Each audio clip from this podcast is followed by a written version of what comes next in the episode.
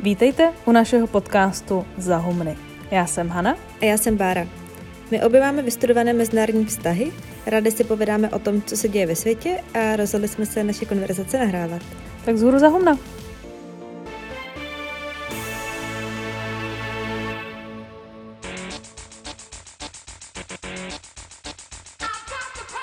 Co přesně znamená mít moc v mezinárodním systému a kdo ji má? Tak přesně na to se ptala zakladatelka disciplíny mezinárodní politické ekonomie Susan Strange v roce 1991 v článku Big Business and the State. A ptala se na to proto, že moc tradičně v mezinárodních vztazích spojujeme s jednotlivými zeměmi, které si poměřují velikost svých arzenálů, počty tanků a všemi různými způsoby dělají ramena. A přitom ta opravdová moc zdaleka není jen záležitost národních států. V mezinárodním systému působí i spousta dalších hráčů. Svoji roli tam mají mezinárodní organizace nebo třeba teroristické organizace. Ale o těch dneska řeč nebude. My jsme se totiž rozhodli probrat hráče, kteří zaujali právě Susan Strange. Velké nadnárodní korporace. Tradičně jsme podle Strange zvyklí vnímat moc jenom jako schopnost ničit nebo sabotovat zaběhlý řád, tedy to, co dělají státy.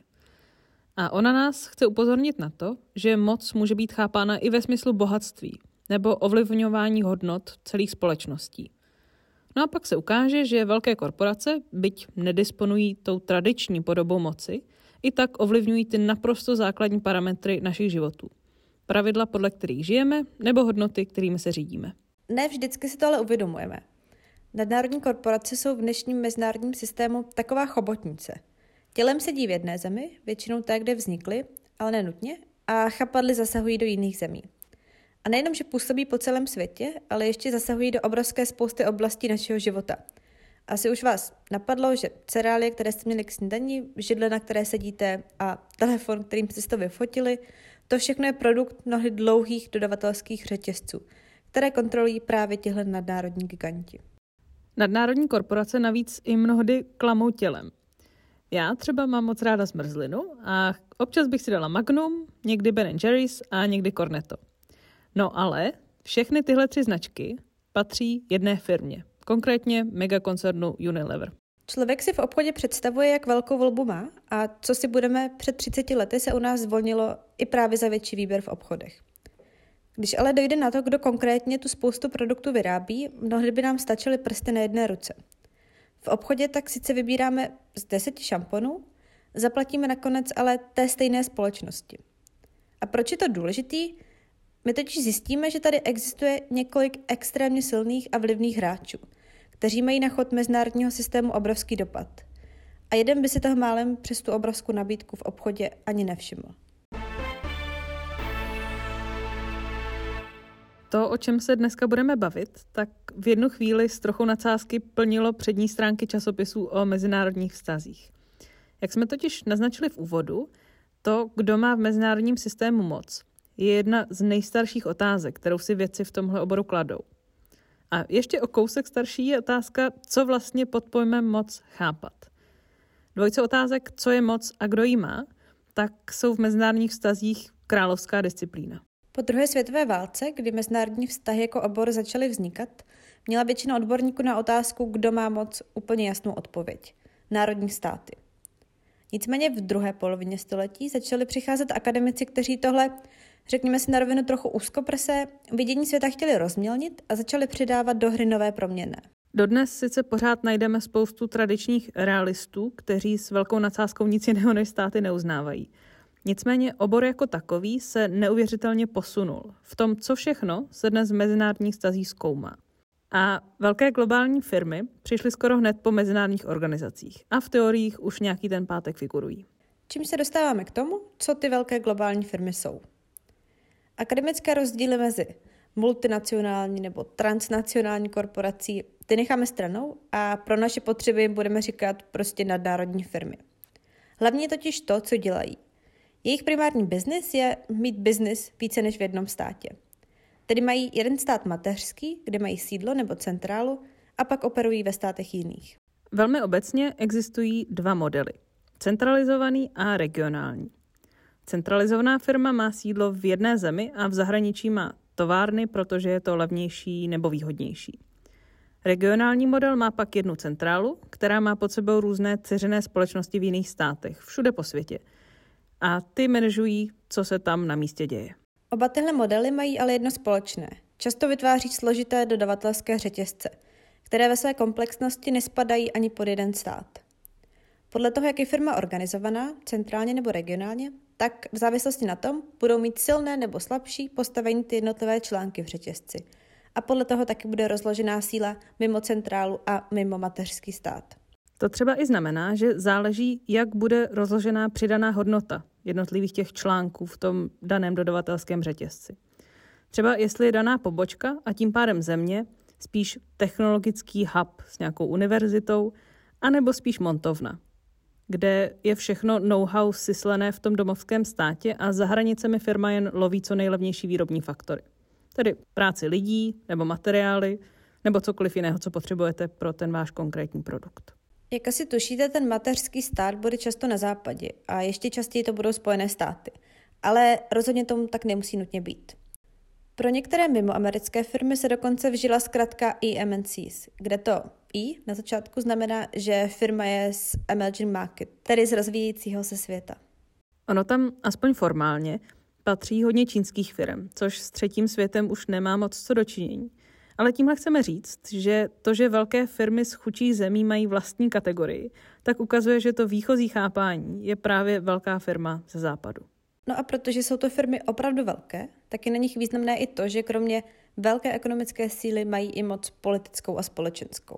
A k těm konkrétním dopadům se dostaneme v jiné části epizody. Ano, teď zůstaneme ještě u jejich vymezení. Primární cíl každé soukromé firmy, která operuje v kapitalistickém systému, je zisk. A k tomu firma optimalizuje. Nastavuje co nejefektivnější strategii, jak využít zdroje a jak co nejlépe prodat svůj produkt nebo službu. Takže výhoda způsobu organizace do velké korporace je jednoduše v tom, že firma je pak efektivnější a může nabídnout i nižší ceny. No a tak se někdy americké firmě vyplatí mít továrnu v Číně, nebo španělské firmě továrnu v Bangladéši. A pak své produkty prodávat nejen v té Číně a Americe, či Španělsku, ale i všude jinde po světě. No a v ten moment začínáte mít i ve všech těchto místech své zájmy. Ve svém domovském státě chcete málo daní, ve státě, kde máte továrny, zase nechcete žádná přísná pravidla na ochranu zaměstnanců a v třetích zemích pak chcete co nejsnadnější přístup na trh nebo nerušené působení bez zbytečných pravidel a regulací. Ať už co se týče digitálního soukromí nebo třeba obsahu potenciálních toxických látek. A přesně v ten moment se z vás jako z velké firmy stává politický hráč. Už jste totiž pravděpodobně dostatečně významní na to, že na všechna tahle pravidla budete mít nějaký vliv. Samozřejmě se politickým hráčem můžete stát i v situaci, kdy nejste soukromou, ale státní firmou, nebo kdy operujete v systému, kde jsou hranice mezi soukromou sférou a státem hodně rozostřené. Příklady možná každého napadnou. V posledních letech se v tomhle kontextu mluví hodně o Huawei a u nás v Česku v posledních týdnech i o Dukovanech. Když jste totiž společnost, která z podstaty věci v některých situacích funguje jako prodloužená ruka autoritářského státu, tak si třeba můžete dovolit dát nižší cenu než vaši konkurenti. Váš primární cíl totiž není zisk, ale nějaký politický cíl. A i proto jsme vlastně před chvilkou zdůrazňovali, že ta naše definice platí pro soukromé firmy, které fungují podle té základní kapitalistické logiky. A u těch v té dnešní epizodě zůstaneme. I tak totiž máme materiálu ke zkoumání víc než dost. A jeho až tolik, že přesný počet ani neznáme. Třeba OECD si dala tu práci, že dala dohromady tabulku 100 největších nadnárodních firm a všech jejich poboček a ceřiných firm. No a ta tabulka má 130 tisíc řádků. Takže jen stovka obřích konglomerátů má pod sebou vše od aut přes finance, pojištění, digitální svět, strojírenství až po farmacii a čokoládu. Jsou tam známá jména, jako třeba Volkswagen, který má 1538 ceřiných společností včetně Škoda Auto AS, ale i Škoda Auto Slovensko, Škoda Auto Deutschland, Škoda Auto Volkswagen India nebo Škoda Auto Digilab Izrael. Ale najdeme tam i některá méně známá jména, třeba Air Liquid s 845 pobočkami, což je francouzská společnost, co podle Google dodává průmyslové plyny do 80 zemí na světě. Oproti tomu Alphabet, kam patří už zmiňovaný Google, tak ten jich má jen 72 a Facebook dokonce jenom 44. Ta moc, o které jsme na začátku mluvili, se ale nepočítá jen podle toho, v kolika zemích vlastníte kolik dalších společností nebo fabrik. Na firmy se můžeme podívat i přes jejich hodnotu. Takový Apple loni dosáhl hodnoty 2 miliard dolarů, což je víc než ekonomika Kanady. Investiční skupina BlackRock má větší hodnotu než HDP Lotyšska a Nestlé je teoreticky bohatší než Portugalsko. A když se podíváme na tržby, tak kdyby Walmart byl stát, tak by byl desátá nejbohatší země na světě. Celkově je pak mezi 100 nejsilnějšími ekonomikami světa 52 firm. Což je zajímavé pro nějakou naši představu. Na druhou stranu jsou ty firmy pořád životně závislé na prostředí, které zajišťují právě národní státy nebo někdy mezinárodní organizace. Což je dobré mít na paměti, pokud by nás lákalo si ty korporáty představovat jako nějaké všemocné behemoty. Pro každého z nás osobně je stejně důležitější než žebříčky to, do jaké míry mají tyhle firmy vliv na náš život. Třeba Coca-Cola ročně vyrobí skoro 3 miliony tun plastu. Sice na základě poptávky, spousta lidí si chce dát fantu z petky, ale to, jak se Coca-Cola postaví k tomu, do čeho bude svoje produkty dávat, dost zásadně ovlivní život na planetě. Pokud by si řekli, odteď bereme jen recyklovaný plast, nebo odteď přecházíme jen na sklo, tak eh, když odhledneme od realističnosti těchto rozhodnutí, tak by žel vyjásali. Nebo kdyby velké firmy jako Shell nebo BP přestaly lobovat za co nejmenší regulace fosilních paliv. Nebo kdyby Facebook a Google nedávaly miliardy na ovlivňování a rozmělňování legislativy směrem k větší ochraně uživatelů internetu. To bychom pak asi jásali všichni. Pointa toho všeho je, že firmy jsou opravdu obrovské. Hodnotu mají větší než průměrný stát, peněz se v nich protočí víc než ve většině států a čistě co do počtu značek a složitosti jejich dodavatelských řetězců má jen několik nízkých stovek entit pod kontrolou drtivou většinu všeho zboží a služeb, co se po světě pohne.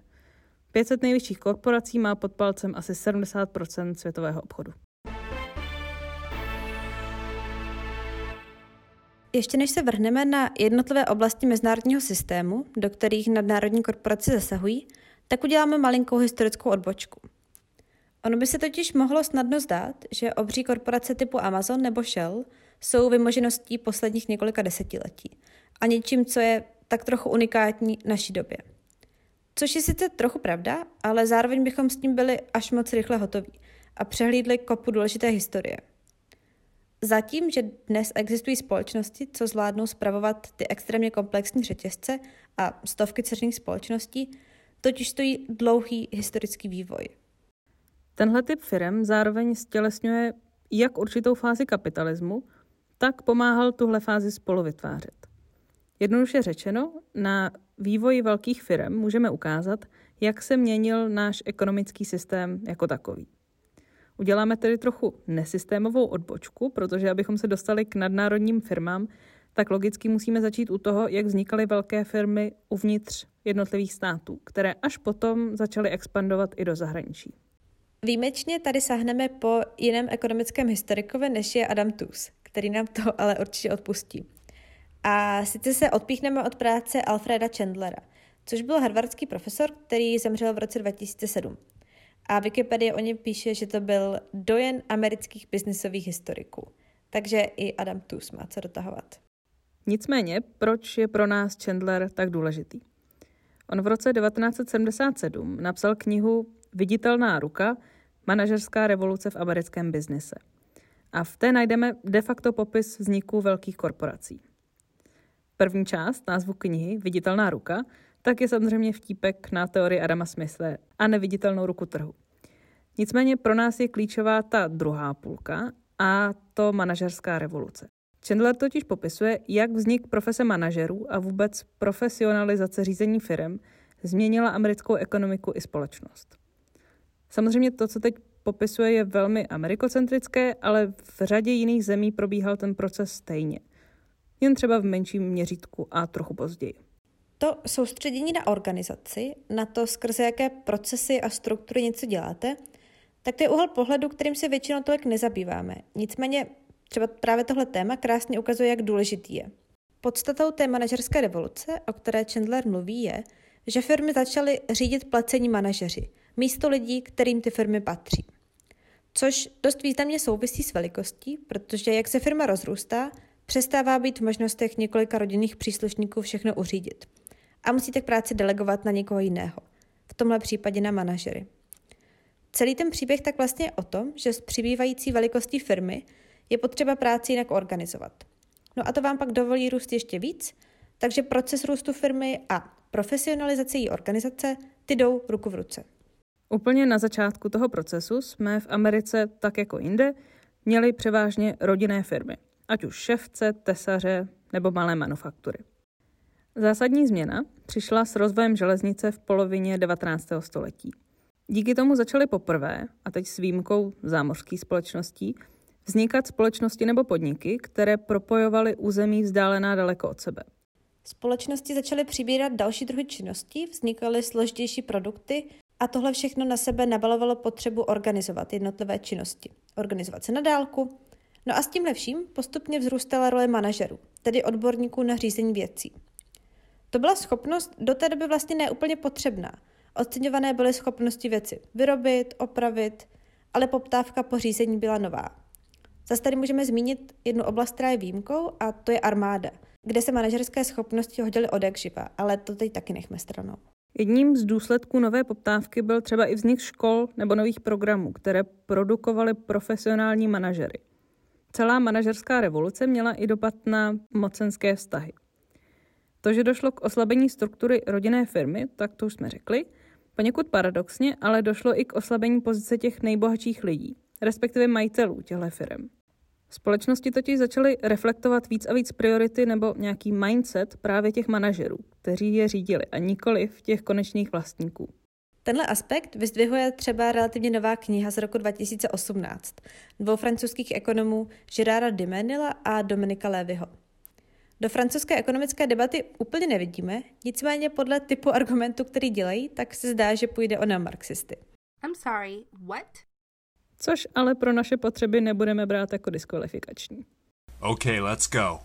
Podle těchto dvou ekonomů je právě rostoucí důležitost manažerů, kteří rozhodují, co se stane s kapitálem, jednou z chyb nebo nedomyšleností v Marxově teorii kapitalismu.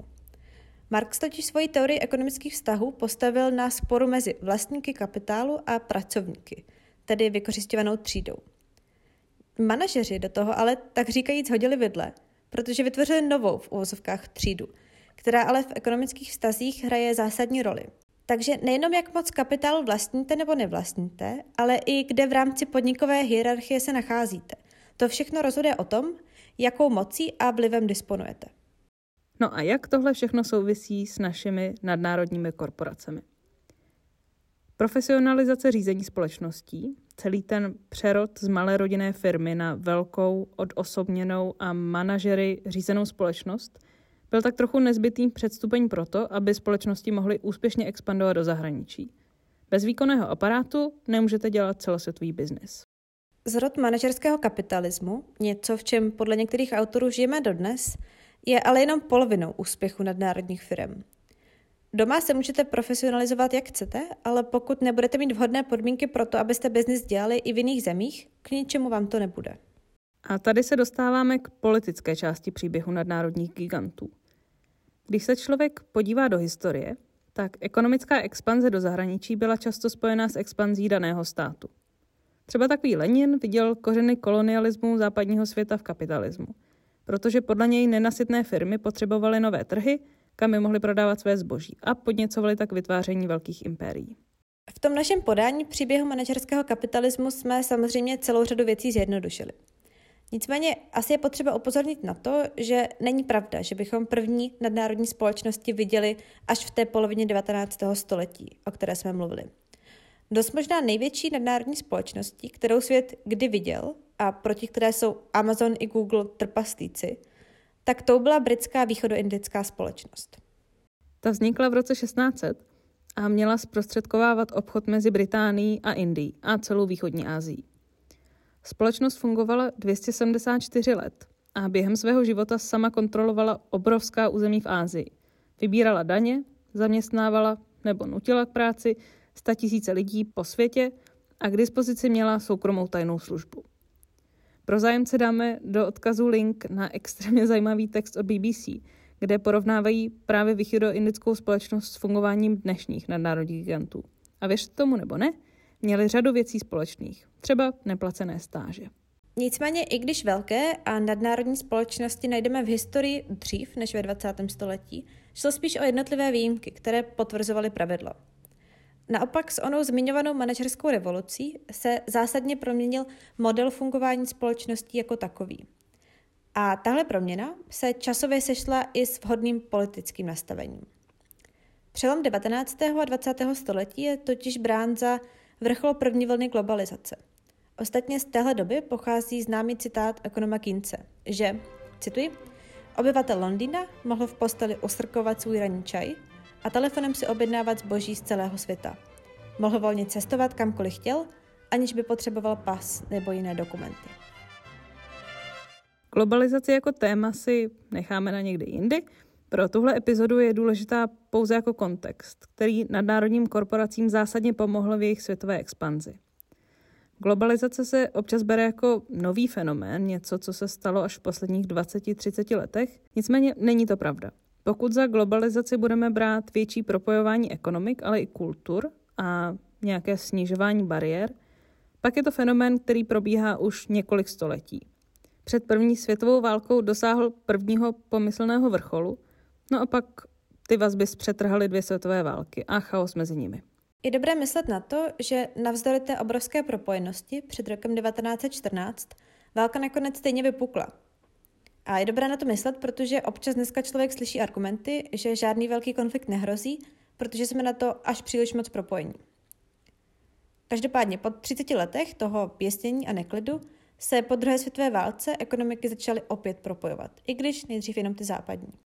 To sebou přinášelo snižování tarifů, cel, nové smlouvy o spolupráci a celou spoustu nových trhů všude po světě. A přesně tady leží kořeny těch nadnárodních společností, o kterých přemýšlíme dnes.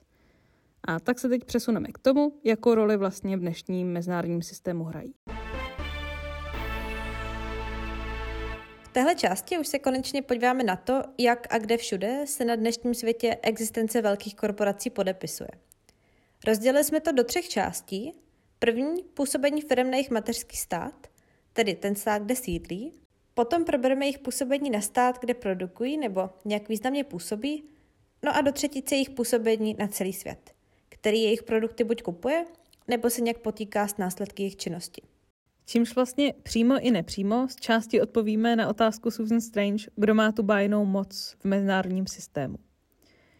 Ještě k tomu musíme předeslat, že se dopustíme velkých generalizací a v zájmu uchopitelnosti nám půjde spíš o obecné důsledky, které nenutně budou sedět na každý typ firmy. Protože bude hodně záležet na předmětu podnikání. Pojišťovací nebo poradenská firma potřebuje úplně něco jiného než dodavatel průmyslových plynů nebo technologický gigant. Takže to jen upozornění na úvod, že taxativní výčty trochu ustoupí příběhovosti. Tak, když už máme tenhle disclaimer, tak můžeme začít. První si vezmeme to, jak velké firmy působí na svůj mateřský stát. A tady se asi musíme ptát, co potřebují. Ideálně firmy potřebují prostor pro nerušené podnikání, malé daně a žádné komplikace při provádění svého biznesu za hranicemi. A co mají všechny tyhle věci společného, je lobbying. Velké nadnárodní korporace mají takovou vyjednávací pozici, že si dokážou zajistit přístup a vliv k decision makerům, k těm lidem, co dělají rozhodnutí většinou, jsou to politici. O lobbingu, konkrétně na úrovni Evropské unie, je hned naše druhá epizoda. Takže tady uděláme jen o něco méně objemný bod. Velké firmy jednak mají dost peněz, aby lobbysty platili. Jen ve Washingtonu působilo v roce 2019 11 894 lobbystů. A firmy a jiné zájmové organizace celkem za ovlivňování zákonodárců utratili 3,5 miliardy dolarů. Konkrétní údaje o firmách se dohledávají o hodně hůř, ale máme díky tomu představu, v jakých řádech se pohybujeme. Třeba jen za lobbying za účelem zisku veřejné podpory průměrně každá firma z Fortune 100, tedy největších 100 amerických firm, tak každá z nich utratí v přepočtu 110 milionů korun ročně. Kromě času a peněz, které můžou věnovat na prosazování svých zájmů, mají velké firmy i přímější nebo přímočařejší vliv na zákonodárce. Některá témata jsou pro politiky o hodně citlivější. Typicky firmy mohou argumentovat, když nám zpřísníte limity na emise, to už se nám nevyplatí podnikat a vaši voliči tak přijdou o práci, protože my se přestěhujeme jinam. A nebo jsou tam nějaké osobní vazby, které nejde ignorovat. Třeba když většina amerických ministrů financí prošla bankou Goldman Sachs. Pak sice můžete změnit práci a místo velkého bankéře je z vás top státní úředník, ale už za sebe nevymažete ty roky socializace, které jste strávili s těmi ostatními lidmi, bavili jste se o stejných tématech, fungovali jste ve stejných strukturách a tak dále.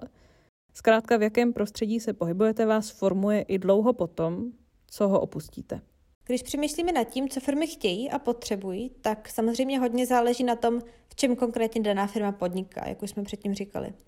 Jestli se jedná spíš o firmu, která má hlavní sídlo třeba v Americe a po světě má montovny, jako třeba Apple, nebo jestli se jedná o výrobce piva, který má zkrátka fabriky všude po světě, no a nebo jestli se jedná o banku, která provádí stejnou činnost ve Washingtonu i v Dili. Pivo dodá síly, Plzeň zdraví dílí. Apple se tak ve svém domovském státě bude spíš soustředit na regulace ohledně dat nebo daní. Pokud ve svém domovském státě máte i továrny, tak vás naopak bude spíš zajímat třeba minimální mzda, nebo jak lehké je pro vaše zaměstnance založit odbory. A banky zase budou tlačit na co nejmenší omezení, třeba co se rezerv týče. Takže třeba takzvaná šestka ze Silicon Valley, Amazon, Apple, Facebook, Google, Microsoft a Netflix se mezi lety 2010 a 2019 celosvětově, nutno říct legálně, vyhnuli placení daní ve výši 100 miliard dolarů. To se daří hlavně díky kreativnímu danění doma nebo přesunu zisku do daňových rájů. A z toho plyne i vlastně nesmyslný význam státu jako Panama. No, tam má aspoň průplav, ale třeba takové Kajmanské ostrovy, tak v roce 2017 tady mělo ceřinou společnost přes 360 z Fortune 500 firm. A třeba Goldman Sachs, jedna z těchto Fortune 500, má jen na Kajmanských ostrovech zaregistrovaných 511 svých podfirem. Což, jak Bára řekla během přípravy, je ekonomický model stojící na tom, že máš pláž a nízký daně. Populárně třeba ale i Nizozemsko a pro technologické firmy zase Irsko. Jedna známá taktika, kterou bylo možné provádět až do loňského roku, je Double Irish with Dutch Sandwich. Což zní jako všechno, jedné to, o co se skutečně jedná. To znamenalo postup, kdy svoje zisky nejdřív převedete na irskou pobočku, pak nizozemskou pobočku a pak zpátky na irskou pobočku, která má ale sídlo v některém z daňových rájů trochu daňová gymnastika, ale jak jsme řekli, bylo to možné. Což nás dostává trochu na tenký let, protože když to pravidla umožňují, tak proč ne? Tam je problém jednak v tom, že velké firmy na ta pravidla mají disproporční vliv porovnání se všemi ostatními daněnými subjekty a lidmi, takže to není až tak úplně fair. A pak taky náš model organizace společností zkrátka funguje tak, že všichni máme platit nějaký podíl daní. No a pokud máte větší zisky, tak máte platit daní víc. A závěrem v této části tak musíme zmínit ještě jednu oblast fungování státu, do které nadnárodní korporáty zasahují. A to je zahraniční politika. Jak totiž ukazuje výzkum, nadnárodní firmy mají v některých věcech jiné preference než čistě domácí firmy. Je to logické a záleží na tom, jak moc je firma součástí globální ekonomiky. Nadnárodní firmy jsou buď exportéři, kdy z domácího státu něco vyváží ven, ať už know-how nebo nějaké výrobky. Nebo jsou to importéři, ale závislí na dodavatelských řetězcích. Tak či tak, závisí na přístupu na zahraniční trhy, na rozdíl od těch čistě domácích firm. No a protože přístup na trhy si v dnešním světě vyjednávají státy mezi sebou nebo se nějak nastaví v rámci ekonomické organizace, nadnárodní firmy mají zájem na tom, aby jejich stát vyjednával s ostatními státy otvírání trhů. To se většinou děje recipročně, tedy vypustíte na svůj trh někoho a on tam na oplátku pustí vás. A tady přichází střed se zájmy domácích firm, které mnohdy to poslední, co chtějí, je příchod cizí konkurence na jejich domácí trh. V tomhle kontextu tak už se v mezinárodních vztazích dlouho vede debata o tom, jestli biznis preferuje válku nebo mír. Lenin, kterého jsme už citovali, tak o tom měli jasno. Kapitalisti a firmy tlačí státy, aby expandovali, protože potřebují nové trhy. a expanzi úplně neuděláte mírovým způsobem. Tohle to ostatně bývá braní taky jako jedna z interpretací vzniku první světové války. Nicméně není to jenom Lenin. My jsme nedávno koukali na jeden díl Erkela Poirota, který se odehrával asi v 30. letech minulého století. A tam se vražda stala přesně kvůli tomu, že majitel podniku chtěl prodávat know-how hitlerovskému Německu. Nicméně, když se přesuneme do současnosti, tak novější výzkum zase říká, že biznis preferuje spíš mír a kapitalisté jsou jedni z tvůrců míru. V téhle debatě s Leninem a Erkelem Poirotem bychom mohli pokračovat dlouho, ale my do popisku dáme odkazy na zajímavé texty k tomuhle tématu. Úplně aktuální debata se vede třeba o tom, jak velká závislost tamních automobilek na čínském trhu ovlivňuje německou zahraniční politiku právě vůči Číně. O mnoho víc literatura zajímá o to, jak působení velkých nadnárodních firm dopadá na ty státy, kam expandují, kam přesouvají výrobu a tak dále. Důvodu, proč nějaká firma opouští teplo domova a působí v zahraničí, tak těch může být mnoho. Opět bude velmi záležet na typu firmy, respektive jeho podnikání. Vypadá hodně jinak, když si otevřete pobočku poradenské společnosti, než když budete někde stavět nové vývojové centrum. Některé z těch důvodů jsou určitě tyhle. Být blíž novému trhu, nebo chtít outsourcovat výrobu jinam a využít levnějších podmínek, nebo se možná taky rozhodnete expandovat do úplně nového odvětví a proto jsou podmínky lepší jinde. Bude taky hodně záležet, kam přesně expandujete. Spousta literatury mluví právě o tom koloniálním nádechu těchto aktivit. A tam pak můžou nastat až takové takzvané race to the bottom situace. Tedy kdy se státy předhání v tom, aby přilákali investice ze západu. A toho se mohou snažit docílit i tak, že nabízejí co nejlepší podmínky pro zahraniční firmy, které se ale mnohdy neslučují s tím, co je dobré pro jejich zaměstnance. Takže rozvojové státy mohou nabízet nízké daně nebo nízké povinné standardy práce a takhle se mezi sebou mohou předhánět, aby nabídli o trochu víc než sousední země. Ve finále pak mohou skončit s horšími podmínkami, než kdyby se třeba spojili. Je to takové klasické rozděl a panuj, protože pokud jako menší rozvojový stát jednáte s korporací, která má rozpočet větší než půlka vašeho kontinentu, tak si úplně nebudete vyskakovat. To platí nakonec i pro Evropu, která si jako jeden blok může dovolit diktovat podmínky i takovým gigantům jako Facebook, což by jednotlivé státy dělaly mnohem hůř, ne vůbec. Pak je tady ještě důležité zmínit, že často se to expanze domluvá na úrovni firma-vláda daného státu. A často ten stát nemusí být úplně demokratický. A tak je ještě dobré udělat mentální rozdíl v tom, že působení firm jinak dopadá na lidi v tom daném státě a jinak na politickou elitu toho státu – která koncernům bude vycházet vstříc v zájmu vlastních zisků, ne pro dobro svých občanů. Takže se pak můžete dostat do situace, že třeba dodavatel řetězce Primark v Myanmaru je aktuálně obvinován, že aby zabránil svým zaměstnancům protestovat proti nedávnému armádnímu převratu, tak je prostě zamkl v továrně. Což se samozřejmě neděje všude a nechceme říct, že všechny velké firmy pečou z diktátory. Ve spoustě případů jsou pro tu zemi či oblast přínosem. Vyvstává nám tu ale obecnější otázka, jak velkou odpovědnost firma nese za svoje dodavatelské řetězce a obecně i za svoje působení. Protože všechno, o čem teď budeme mluvit, bude záviset na tom, co si myslíme, že je správné, aby dělala firma. Čistě teoreticky v tom tradičním vnímání je úkolem firmy maximalizovat zisk, nebo poskytovat nějaký produkt nebo službu, po kterých je poptávka a dělat to co nejefektivněji posledních letech ale přibývá firm, které chtějí jít za tuhle tradiční definici firmy. Buď dělají CSR aktivity, což znamená, že se snaží být společensky odpovědnými, což může být PR, nebo reálná snaha něco změnit. No a nebo se v některých státech můžete přímo zapsat do obchodního rejstříku, jako takzvaná Public Benefit Corporation. Čím se přihlásíte k tomu, že do svého provozu započítáváte i nějaké širší společenské faktory a náklady. A když už přijmeme to, že firma nemusí jen vydělávat, ale má nějakou širší odpovědnost, tak nám vystane otázka, co z toho je to PR a marketing a jestli to firma opravdu myslí dobře.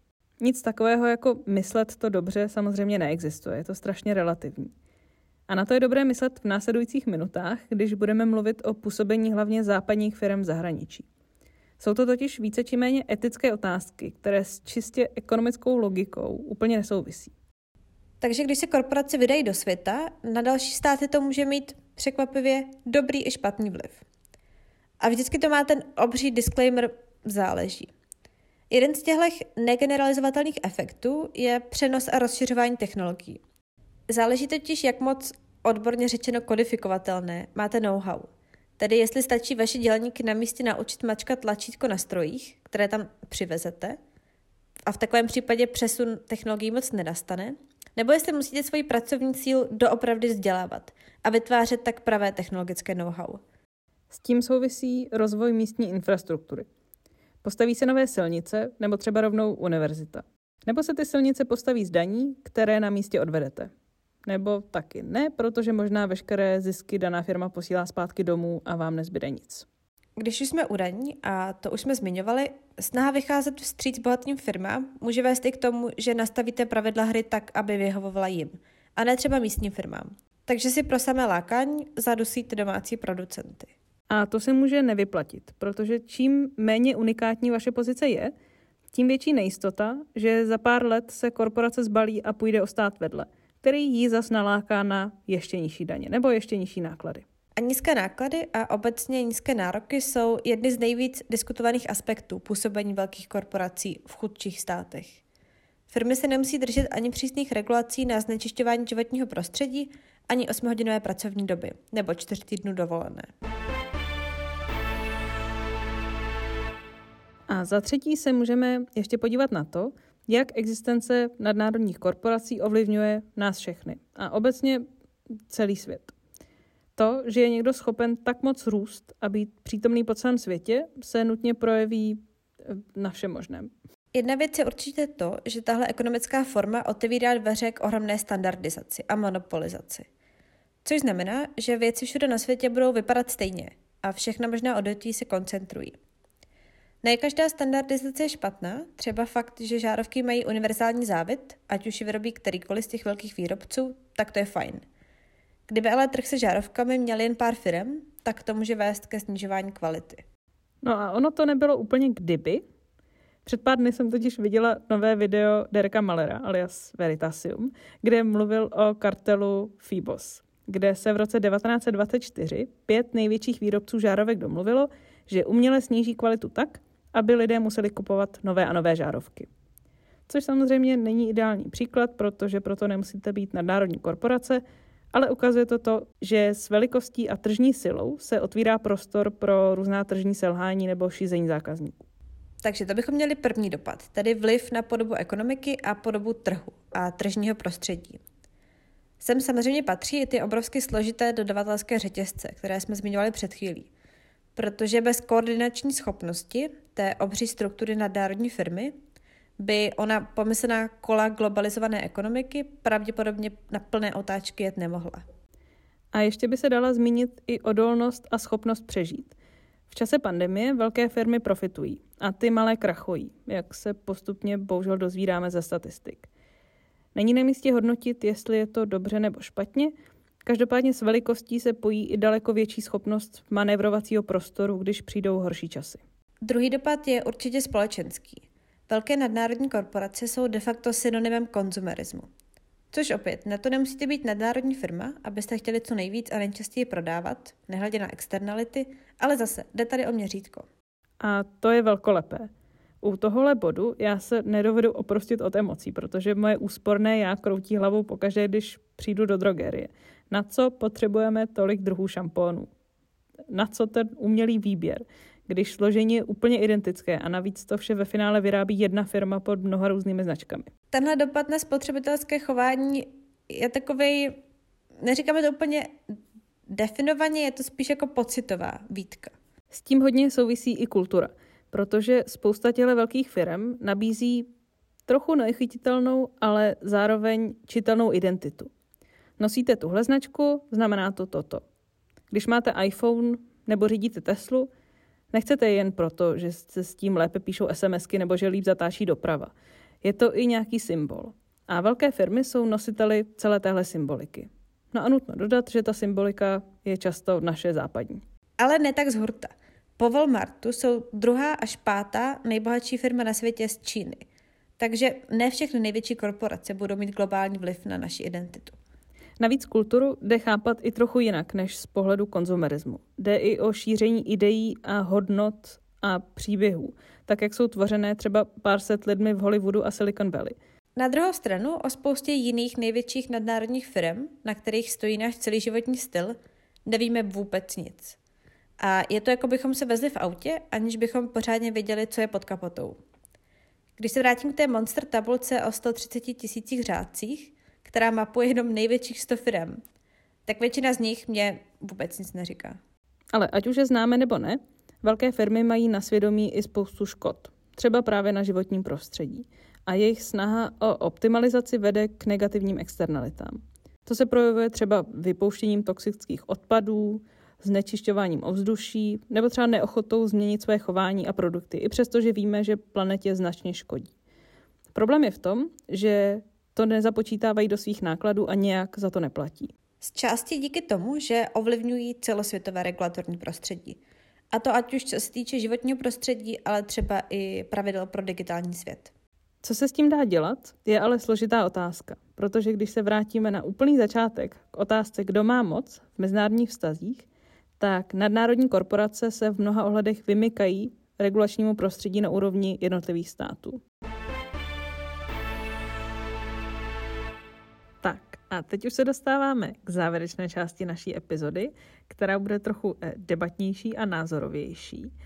A já zase začnu. Eh, pro mě bylo v rámci téhle epizody strašně zajímavé přemýšlet nad tím, kde se protíná, nebo neprotíná, ekonomie a hodnoty nebo etické otázky. V procesu toho rovnání si myšlenek k té epizodě, tak jsem narazila na to, že k těm firmám vlastně automaticky přistupují tak, že by měli nebo neměli něco dělat. Třeba by neměli vykořišťovat dělníky v rozvojových zemích. No ale pak se dostaneme k otázce, co přesně to vykořišťování znamená a kdo by to měl určovat a hlídat. Protínají se tu totiž motivy té firmy, motivy vlád bohatých i těch chudých států a zároveň ale i všeobecná mizérie mnoha těch rozvojových států, kterou asi nespraví jedna firma, byť velká, i kdyby chtěla.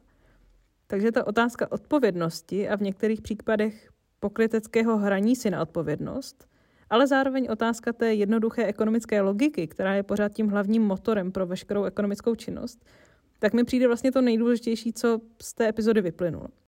Ještě druhá věc, na kterou jsme úplně neměli prostor, byla otázka Číny. Protože to je taková antiteze tomu imperiálnímu nebo neokolonialistickému výkladu působení nadnárodních firm někde v zahraničí. Aby se totiž dostali na tamní trh, tak firmy jako Apple a Google dost ustoupily od svých zásad a pravidel, která uplatní na západě.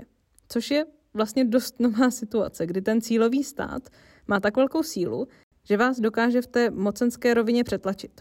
Podobnou situaci teď zažilo třeba HM, které de facto zmizelo z čínského trhu, protože před pár měsíci napsali, že jsou znepokojeni otrockou prací Ujgurů. No a teď v rámci sankční války mezi Západem a Čínou jim prostě čínská vláda zatla tipec. Takže to je ještě otevřená otázka a já jsem dost zvědavá, kam se politická ekonomie v tomhle posune. No a poslední třetí věc, v souvislosti s Panamou a daňovými ráji jsem si vzpomněla na film The Laundromat na Netflixu, který vypráví příběh Panama Papers a je to skvělý, takže se na to určitě podívejte.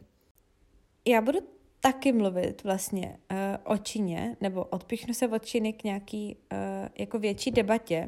Podle mě to jenom vypovídá o tom, jak moc jako se otázka Číny začíná dostávat uh, do těch našich uh, debat akademických, intelektuálních, veřejných. A myslím si, že Čína tam bude figurovat jenom víc a víc. Každopádně mě se při práci na téhle epizodě vracela jedna myšlenka nebo argument, který padl, myslím si, v nedávném předposledním dílu Talking Politics, uh, který je o západu, Číně a klimatu. A Helen Thompson tam říkala, že uh, je důležitý věci hodnotit v dekádách, ne rocích že když se podíváme na rok 2020, tak je strašně abnormální v mnoha věcech. Ale kdybychom koukali jenom na něj, tak bychom mohli usoudit, že globální emise oxidu uhličitého klesají. Jenže ono se jenom méně létalo kvůli covidu. Ale Adam Tu si tam oponoval, nebo jako doplňoval, a říkal, že některých fenomény dekády prostě nezachytí. Třeba rapidní nárůst emisí Číny, to je otázka ani na 20 let, protože čínská ekonomika prostě vyrostla úplně neuvěřitelným tempem, neuvěřitelně rychle.